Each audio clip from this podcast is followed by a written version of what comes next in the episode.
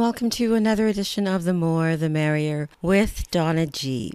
Coming up on today's show, my guests are Heidy M. from High Musings, a frequent guest here on The More the Merrier.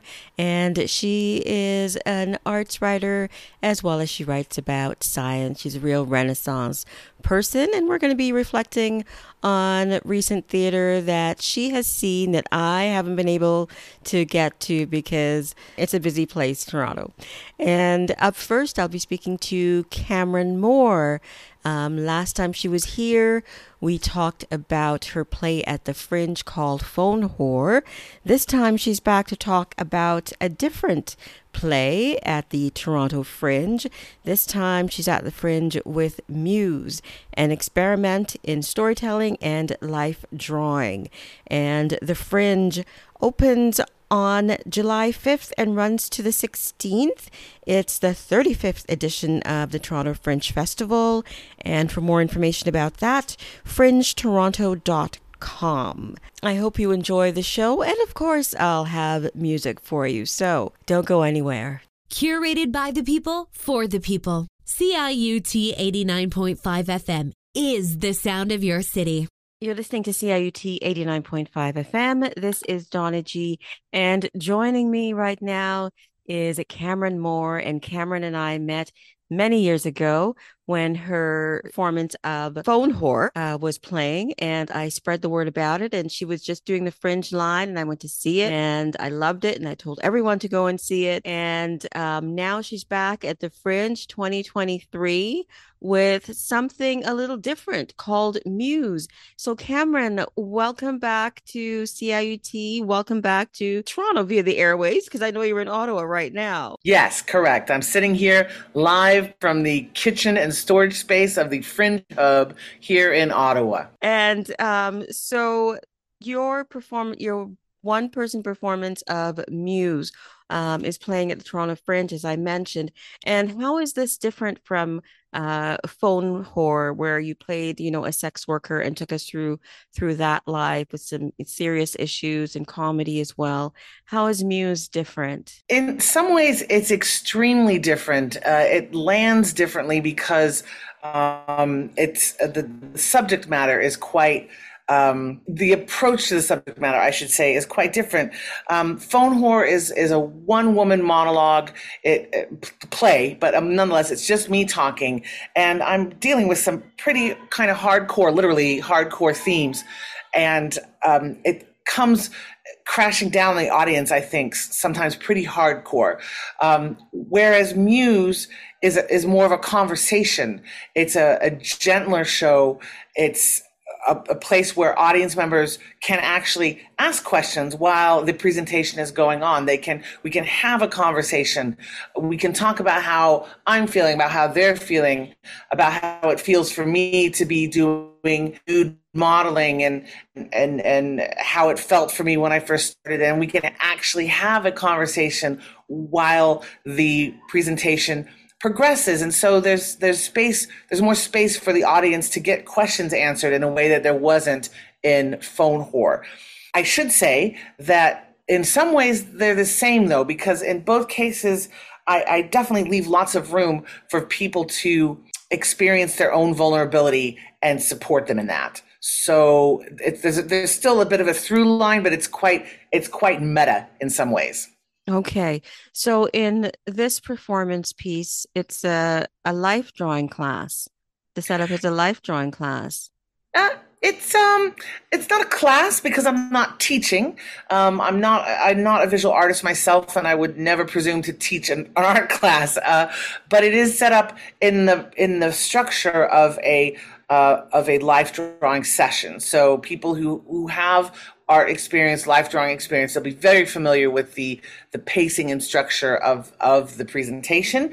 And um, everyone is uh, 30 people, I should say. We have materials every show for a maximum of 30 people. So if you want to use some art supplies, we'll have some while supplies last. And uh, then then uh, I instruct people how the pacing goes, how the poses go, but uh, I, I, don't teach anything. It's like entirely up to them for uh, what they want uh, to accomplish there. Some people draw, some people take notes. Um, most people draw, in fact, if they have the materials but they don't have to do anything in particular. I'm just giving them this is how these sessions work for me in the past, and you can try it if you want. Okay. So if people want to draw, can they bring their own material or you would prefer them to use the material there and leave the material there at the end of the show so nobody's walking away with an image of you Oh, I don't mind at all. Um, I I'm encouraging people to like they can take pictures of their own work and put it up on the internet. I don't care. Um, so so I would if people have their own materials, bring it by all means. That means that more people can have the experience of drawing. Um, as far as the images that come out of it, I am spreading those far and wide. As soon as someone posts them up on Instagram, I am like, share that story because uh, I I don't feel that strange about that. I it's it's very much it's a life drawing exercise, and I, I feel perfectly fine about the images spreading. Okay, so what type of conversation are you are you leading in in Muse? Well, uh, I I give some stories. So so the stories are how I kind of put out there what I'd I'd I'd like to talk about. I don't always get a chance to tell all the stories that I want to tell they're not memorized. They're just incidents that I want to share with people. And um, sometimes people just jump in with the questions straight away.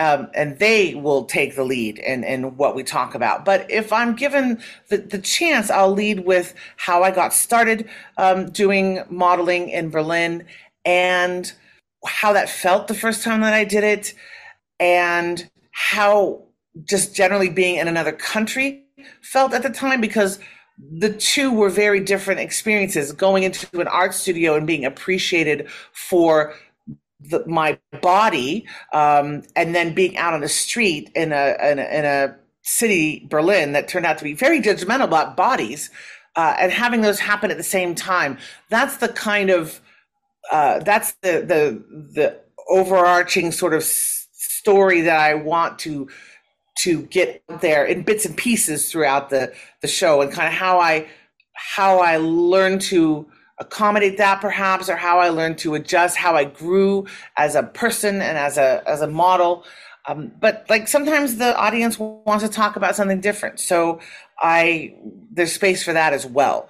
Um, the fact that I am fat is is right there. Like it's it's it's right there in front of their faces. So usually, usually that conversation, uh, questions about that will come up depending on the audience. Uh, one hundred percent. Like, you know, what's that like being in the art studio world like that, and and uh, you know maybe something about my history. Why is Berlin? Why is Berlin so hostile towards fatties? I don't know.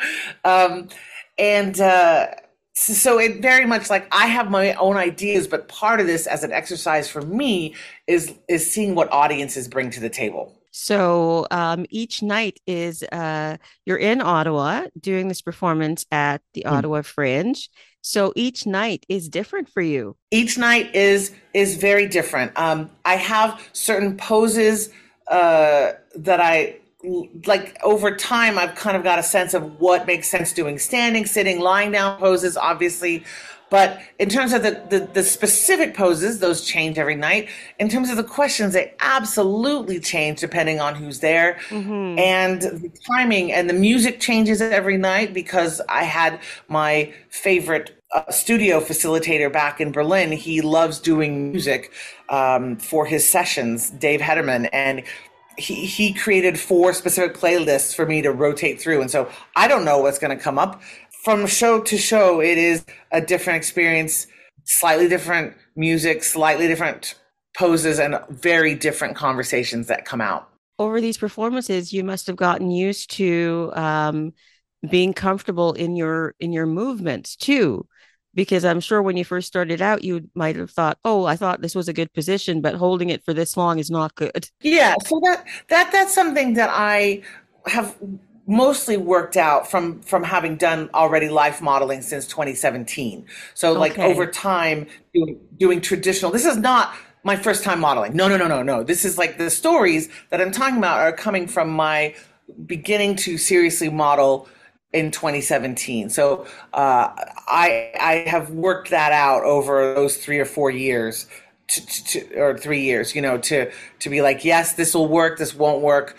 Uh, I forget sometimes, or I over I try a new position. I'm like, oh, that's not going to work. But the great thing about running your own show is that I can say, you know what? No, I'm going to change position now, and and and that's that's fine. It's you know me as the facilitator means that I get to say I'm not going to sacrifice myself for holding the pose, you know, consistently through the whole time. That rarely happens, I should say, but occasionally, yeah. Yeah. And I'm just wondering about, you know, lying on a floor or because what you did yeah. in Berlin as opposed to Ottawa as opposed to Toronto is going to be a bit different. So, um, have you uh, have you padded that floor well for yourself? Yeah, so I, I think that the, the, it, that is actually an issue that I'm running into uh, for lying down and sitting poses. Uh, the studios that I am used to working with in uh, Berlin, they're all set up for this on a regular basis. So they have like little mattresses or little like like cushier things, right? And uh, here, when I'm traveling and I can't really take a whole lot with me, uh, this is this is the first time I've done the Canadian Fringe without a car. I'm struggling. I am struggling. Uh, but what it means is I can't take. If if I had a, a way to, to take like a nice cushy mattress or a nice even a thick like gymnastics pad, I would do that. Instead, I need to do yoga mats, which are not cushy at all. so it, lying down, I have to say, it is a bit of a torment but you know, a little bit of suffering for art is to be expected. Get a thick yoga mat. Yeah, I know, but I can't carry it with me because oh. I'm flying for the most part. Yeah, yeah. Oh, no, that's right. I have my perfect I have my perfect stretch. I have my perfect stretch mat uh, back back at my house in Berlin, and uh, it's perfect in every every single way. But it, it's way too big to carry, even in kind of larger luggage. So that's what I got. I am grateful, of course, to all of my team coordinators. I have a team coordinator in every city to help me find the production crew and to help me find props and air purifiers, all the stuff that I need to tour with. I have one I have one in every city, and bless their hearts, they are bringing out they're bringing out the good stuff. But like yoga mats, just fundamentally are insufficient, and anything else is too hard to locate. Right, and with the fringe, you have to take down after every show. Yeah, for sure. You're rolling that up. I can't just leave it in the center of, the, of an art studio. It's I'm, I'm rolling it up, and and you know my crew and I are hustling that out in ten or fifteen minutes. You know, so okay. So, mm. where will you be, be performing in Toronto? What's your venue? In Toronto, I'm at the Tarragon Extra Space. Um, so, Tarragon Theater Extra Space. Whenever I say Tarragon Theater to anyone in Toronto, they seem to know uh, where that is. Uh, it's on Bridgman Avenue, I want to say. Yeah. Anyway, yeah. Yeah. So, they, I, it, they, they, they know it. It's, um, it's not that it's, uh, it's off Bathurst. Brisbane yes. is off Bathurst uh, for okay. people in Toronto who don't know. And I've been at the Tarragon Theater. I've been in the extra space. Yes. And I think the extra space is going to be good for you um, to be in, uh, for people to be able to see you, and also for people to to draw. And uh, mm. it's an intimate it's an intimate space. So yeah. Um, the interesting thing that's been a, that's been um, a real challenge, I don't know, real challenge, but it has involved usually a bit of back and forth with each fringe. Is like they'll come back and say, "So what? What do you, what do you need for seating again?" Because what we do is I have to have flexible seating so that my crew and I can take it apart and put it in the round. So this is a a 360 degree surround setting um, the way that it would be in an art studio. We just take all the movable chairs that we can um, and and set them around the modeling space, and and so flexible seating in theaters is is not actually that common. It's a black box sort of theater space, right? Um, and it does seem like when I talked to Toronto about this, they said extra space was the was the one, and uh, I'm I'm looking forward to to to putting that on in there. Yeah. Okay. It'll be interesting to see how they configure it for you. Oh, um, they won't be configuring it. They won't be configuring it. That's me and my crew. That's the main part of our setup is moving the chairs out and then moving them back afterwards. Right. Okay. So it's just it's just doing the us doing the hustle. The other thing that is a lot of work for producing Muse is stocking and restocking and counting the drawing materials at the end of each beforehand and at the end of each session. That actually is a lot of extra paperwork, so to speak. Yeah, exactly. it's a different type of paperwork, but it's paperwork. Sure. Nonetheless, yep. So you haven't been in Toronto in a long time. You've been living in Berlin. Yeah. Um, I hope the city is welcoming to you. I will definitely be welcoming to you. Can't wait to see you. And um, you know, I've been watching your trials and tribulations and your successes with Smut Slam in Berlin and um, all the different fringes that you've been in, you've been in, and I'm happy for that. I'm happy that you're still doing your thing. I I honestly like the pandemic, of course, ripped a hole in a lot of people's plans. Um, and, you know, when I left North America in 2017, we, I was on a good trajectory.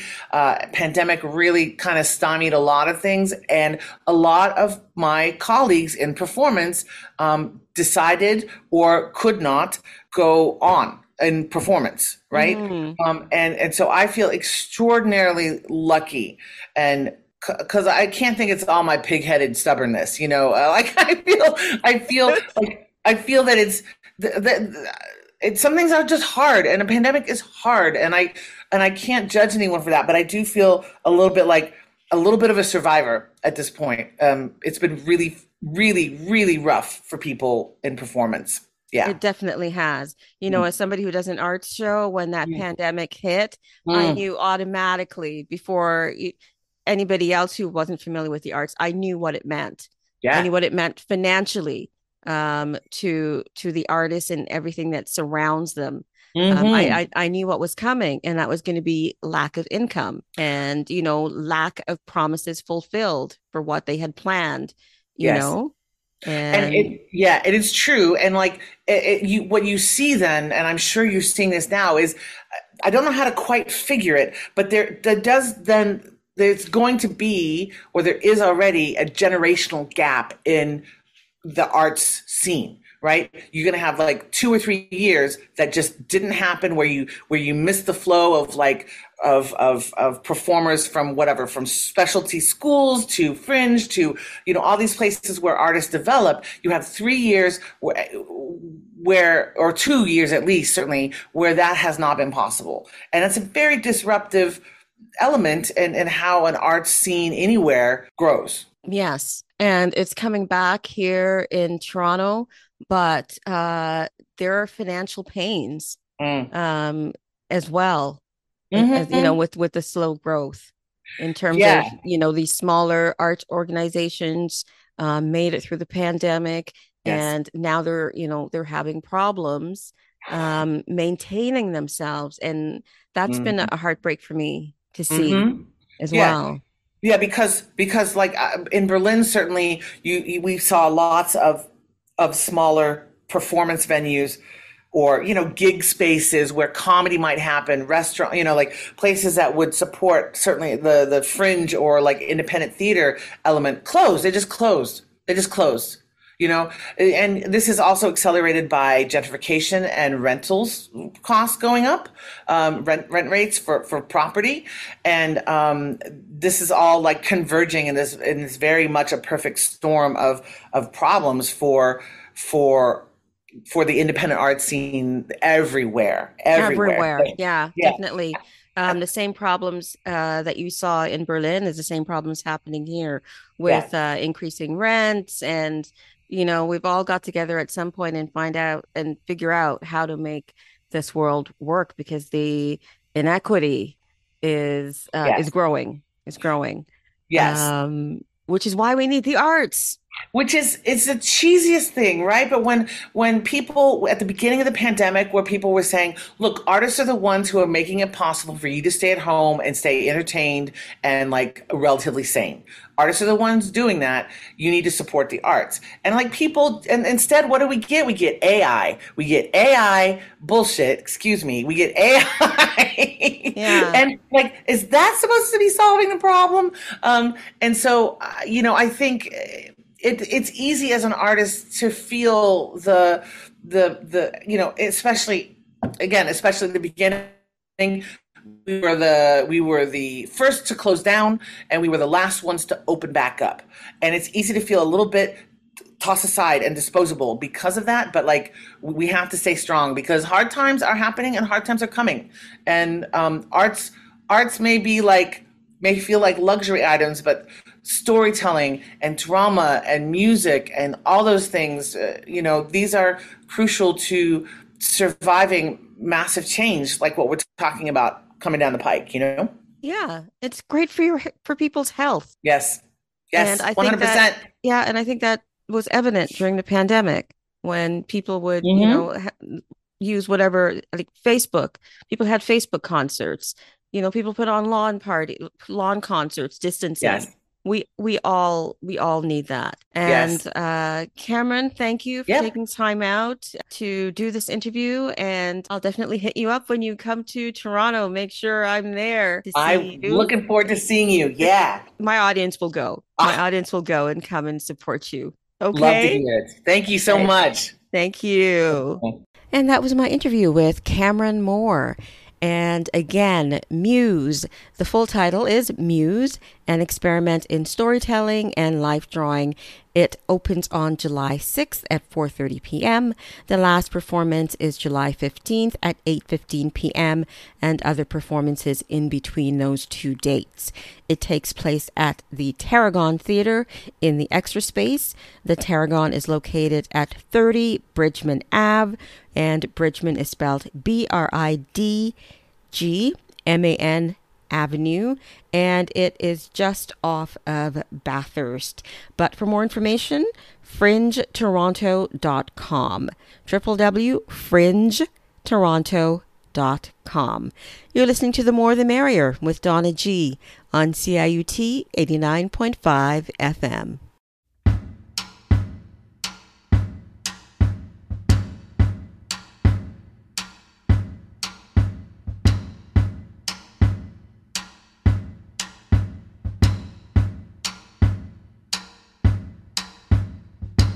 She moves through gridlock streets like an angel's grace has kissed her feet like a bird that's broken free. The way she moves, she moves me. The way she moves, she moves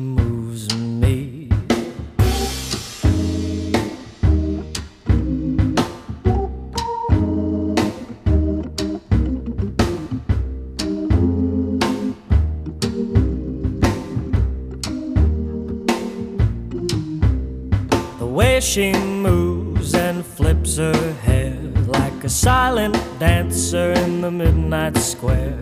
The song she's hearing sets her free. The way she moves, she moves me.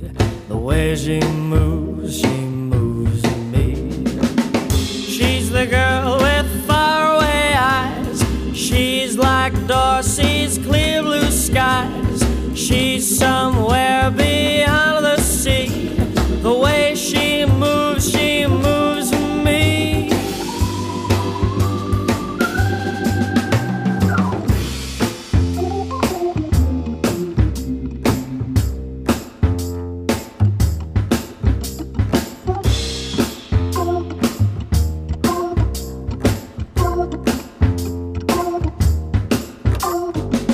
The way she the town. The world just stops spinning around. Hold my breath, what do I see? The way she moves, she moves me. The way she moves, she moves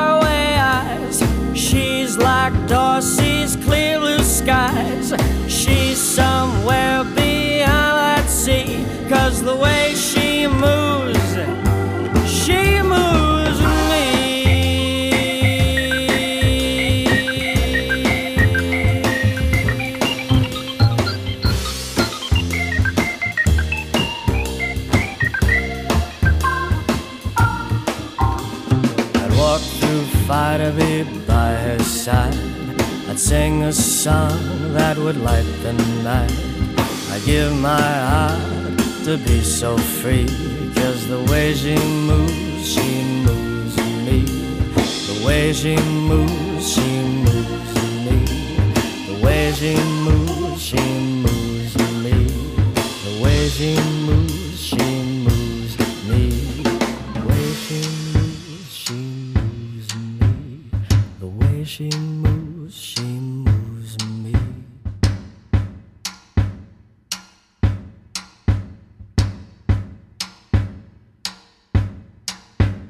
CIUT 89.5 FM, the sound of your city. Stream us anytime at www.ciut.fm. You're listening to CIUT 89.5 FM.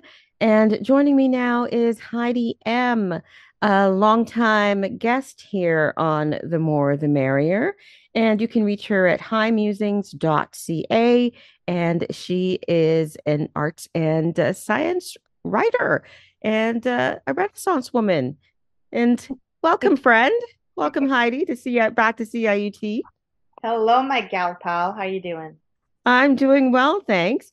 And one of the things that I'm going to enjoy with this interview is the fact that um, you see things that I haven't had a chance to see, uh, which is great because, as you know, the two of us we we have day jobs and um, being you know smaller media, but no less important, um, we can't go see everything. And so it's good to be able to do this uh, chat today to talk about some of the plays that um, that you've seen that the audience should know about, to, just to let it stand for the record that these plays and performances existed, and also to get people out to see um, a variety of theater. So why don't we get started by talking about a play that I wanted to see but just couldn't see. And um, I hope I'm pronouncing it properly. Uh, Sizwe Banzi is Dead, um, written by Athol Fugard. You got a chance to see that at um, the Soulpepper presentation. So take it away, please, Heidy. Sure. Thanks, Donna. Yeah, so that that play um, has ended its run, but definitely we wanted to highlight it because um, one, you were curious about it, and two, I was able to go. And um, for people who are not familiar with the show, it's a South African playwright. And um, this production, the play basically focuses on um, apartheid era South Africa and the circumstances of what was happening then with um, with the black citizens in terms of having to carry an identification card um, at all times and having to get permission to work in particular areas of the country if you decided to go work outside of your i guess town where you were born and you lived. And the other interesting tidbit about this play is that the government at the time in South Africa used some of the same ideas that um, the older Canadian government set up here with regards to uh, Indigenous people, like the ID cards and having a number and those kinds of things. Interesting. So there's an overlap in terms of relevancy um, when we think of the stories. Some people might know um, Athol Fugard's name because of Master Harold and the Boys, uh, Tony Award nominated playwright. But um, Amaka Umeh um, is in it, and she's always been on my list as someone you know to follow. So, can you tell me about her performance? Oh yes, um, outstanding, outstanding, outstanding. Um, you know, the standing ovation was not just for show. um, both her and Tawiah M'carthy were amazing in their roles. It's the two of them on stage for the entire show. And, um, you know, I think what I really appreciate about Amaka's performances is her versatility and um, the fact that the role calls for, you know, humor in the first sort of act you know the way that the character that she's portraying interacts with the audience because there's a you know the fourth wall is like broken essentially. Um you know there there is that chance for us to laugh at some of the stuff that is um, being shared with us in a way that is sort of a intimate if you will. And like we're in on this sort of journey of of the character setting up shop they're opening a photo studio and what's happening through that part of their story until we meet one of the customers who happens to be Sizwe Banzi. And then the mood of the play changes, and so does the um, the energy of the performances. And uh, Amaka plays more than one role um, in that show, and just her duality in in those characters really, really was quite exceptional. Tawiah, I had I first saw him um, many years ago in play. It was at Buddies in Bad Times, and it was by Kwame Stevens, and it was called Man to Man. And mm-hmm. that's where I first saw him. Amaka, I first saw many years ago, and she was in Sister Act, playing uh, Dolores Van Cartier or Sister Mary Clarence, the Whoopi Goldberg character. That's where I first noted her, and she was amazing. Mm-hmm. And uh, Tanisha Taitt uh, was involved in that, and you can't go wrong with Tanisha Taitt. So that's where I first saw her, and then I, you know, I kept seeing her name involved with Stratford and you know um, all the different plays that she's done. So do you remember where you first saw her? Yeah, I think I missed the Sister Act um, play, which mm, you know it kind of annoys me now. But um, yeah, know- it, well, we both, as I said, we can't be everywhere, and you know, um, bringing her up just brings me back to the Lower Ossington Theater, which is no longer oh there. God, yes. yeah. we um, yeah. yeah, we went there a few times. Uh, you were just gonna say before I interrupted where you first saw her. Um, yeah, I think more recently, what I remember is seeing her um in the show Fall on Your Knees, which was just premiere here earlier this year, and it's based on um, that really famous novel.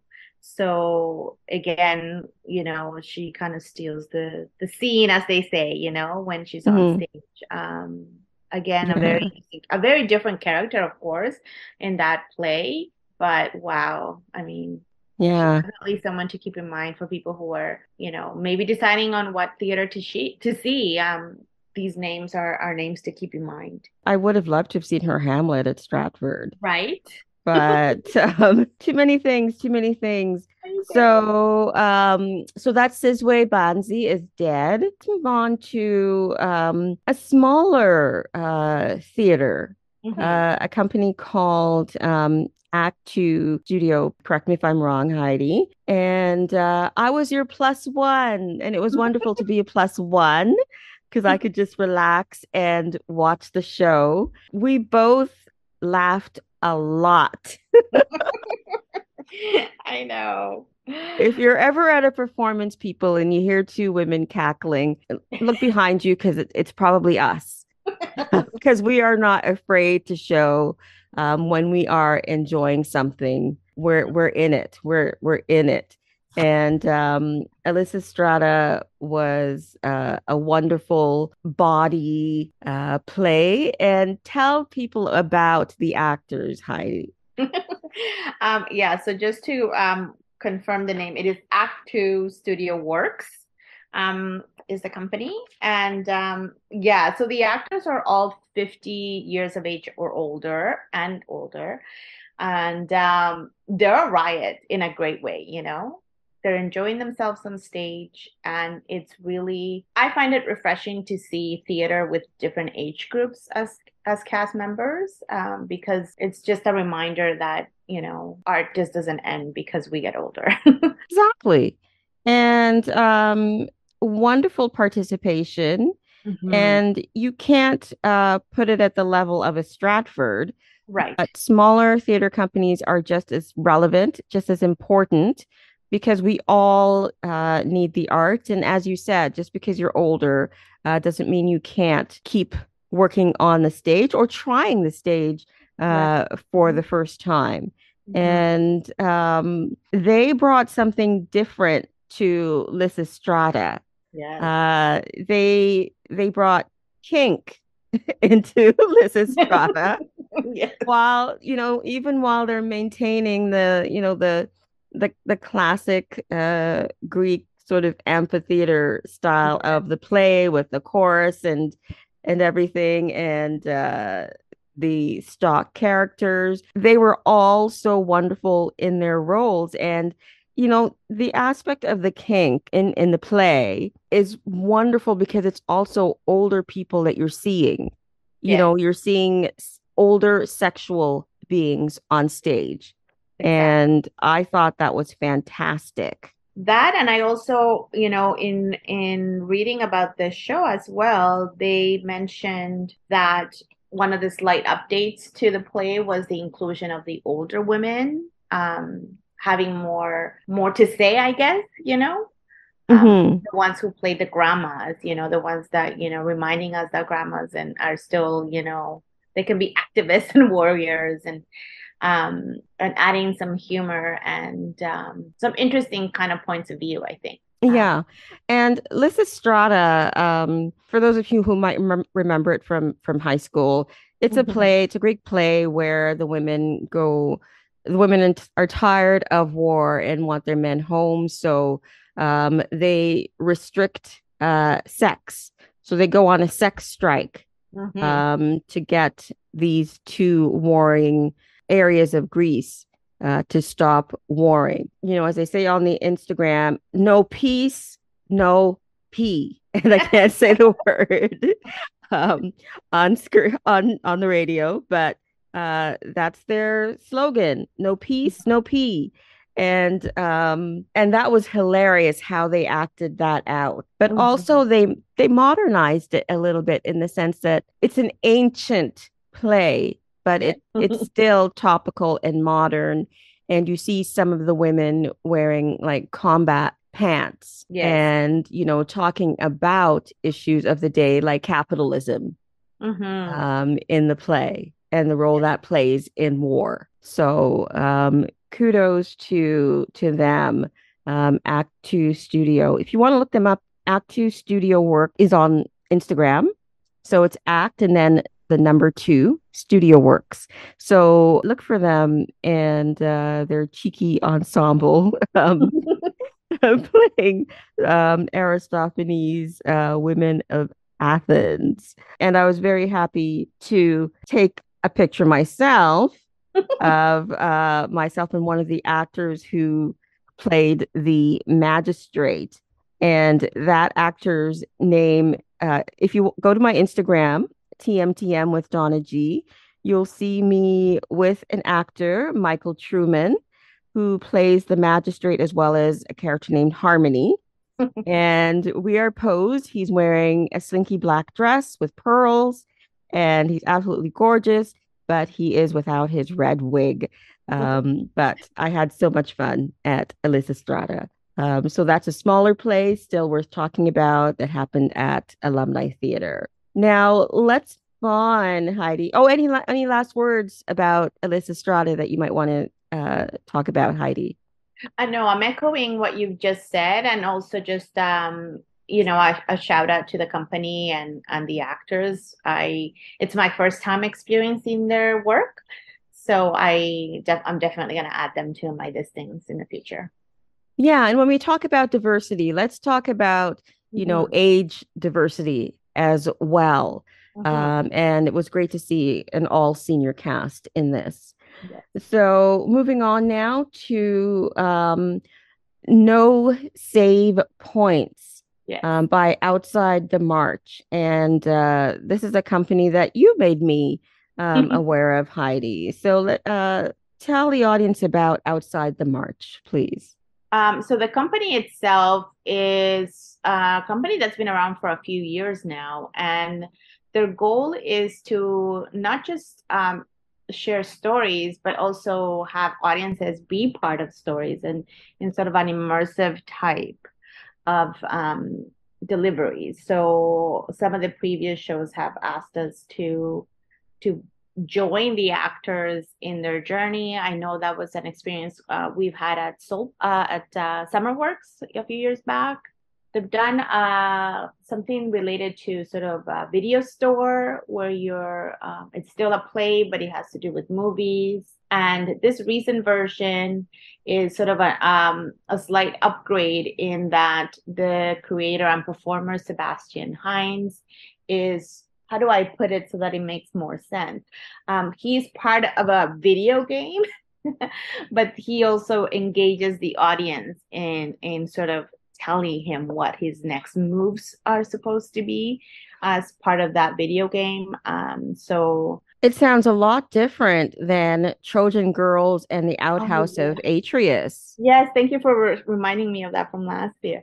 Yeah, absolutely, absolutely different. Yes, um, with the one that you mentioned, Trojan Girls, we were um, in two different settings where we were indoors and outdoors and perhaps a little bit more passive in terms of being immersed. Whereas here, for No Save Points, the idea is that um, Sebastian Hines is trying to talk about uh, an important topic of um, that touched his life with regards to his mother being diagnosed with Huntington's disease when he was much younger, and him sort of using um, the Game Boy to play games, and and that was his way of escaping, if you will um, and coping. And uh, in this um, performance, he the first act involves at least four people who are quote unquote taking control of the game um, with different stories that are sort of different versions of games that you would see and and then they are basically pressing buttons so that Sebastian Hines on stage is moving in a particular way or doing specific things to to you know, save points or um, gain points. And then the second act has more of the bigger audience involved where we get uh, different color circles and we vote that way in terms of what which way he should go in his decision making when he's in the game. Very different. That's that's very different. Mm-hmm. Yeah, and where is that uh, playing? So that's actually at Lighthouse Art Space at Yonge One Yonge Street, which is the old Toronto Star building with, where a lot of the immersive, um, like the immersive Klimt, immersive Frida Kahlo, immersive Disney have taken place. So that building has more than one room or areas, and he's in one of those um, one of those spots there. It's been extended. Yeah, it's been extended, which is kind of great news. Um, and I guess it's also part of word of mouth and getting great reviews. So it's extended until July 2nd. I think the one thing I will say is that it may seem for at first it may seem like a lot is happening in in this in the sense that he's doing a bit of storytelling, so setting up the story and then going into the video game world. But at the end, it all comes like if you sit with it, um, it kind of makes sense at the end. Okay. so do you think more. this will appeal just to gamers or do you think theater people will enjoy okay. it? No, I think it's a, it, it should appeal to anybody. And um, shameless plug here. I, I when I interviewed Sebastian Hines, I also asked him about ages, um, in terms of you know if maybe some parents want to bring their children along, like what would be sort of an age group. And and he sort of shared that there were um, younger kids like 10 years old maybe younger um, in some of the performances. So it is it is accessible that way to to different audience members. Well that's a nice mix to get younger kids introduced to to theater and performances. Mm-hmm, exactly. and and uh and non-traditional uh theater at that. Yes. Okay now let's move on to uh, something that's very commercial, that's been around for a couple of years, interrupted by COVID, Tony yeah. uh, nominated and Tony winner, um, uh, Hamilton. which is a Mirvish production here in Toronto. Mhm. I have been on the fence about this play uh, since I heard about it. Why? Simply simply because I I don't know I like rap music. I Mhm. don't know if I could sit through a whole play of of rap. Right. Um, so I'm on the fence about that. So uh, you saw it recently, and uh, what is your feedback about Hamilton? Full disclosure, I actually have not seen the original cast on the Disney Plus channel uh, because I kind of figure that I might be going to the in-person performance. Mm-hmm. So I cannot compare it to that. But for people who may be on the fence, I might suggest perhaps watching a bit of that if you have access to Disney Plus so you kind of know what to expect. And Um, why is that? um, because then you would under you could gauge whether or not the um, the way that um, it's sang, as you said, in like hip hop and rap, Mm-hmm. um, is something that you can get used to within a few minutes, right? Okay, I see. I think uh, I had this discussion with the friend that I went with because at first she was like, "Oh, oh, okay," you know, she, she also hadn't seen the original, I think. And at first she I knew what I was kind of getting into. Um, but I think she it, she was just thinking, "Oh, okay, so this is how it's gonna this is the kind of music that this musical is giving us, right?" Mm-hmm. Um, but to be really honest, I think uh, the like the performance was like the theater was full, um, different ages in terms of the audience member, but I did see some elderly folks uh, leaving quite early in the first act. I'm not sure if it was just the fact that it's loud as well, but also maybe discerning the lyrics because sometimes with rap, as you know, it can be kind of fast Mm-hmm. um, the other thing my friend and I talked about was, you know, maybe not just only having some sensitive sensitivity in terms of understanding rap and and picking up the words. Maybe you don't get a hundred percent of the words, but you get, I don't know, 60, 80 percent. Mm-hmm. Kind of get the message, right? Right. Also, if you have some knowledge of American history, um, that could also help in the sense of you know who George Washington is, Thomas Jefferson, you know, like um like some names are not going to be so obscure, I suppose.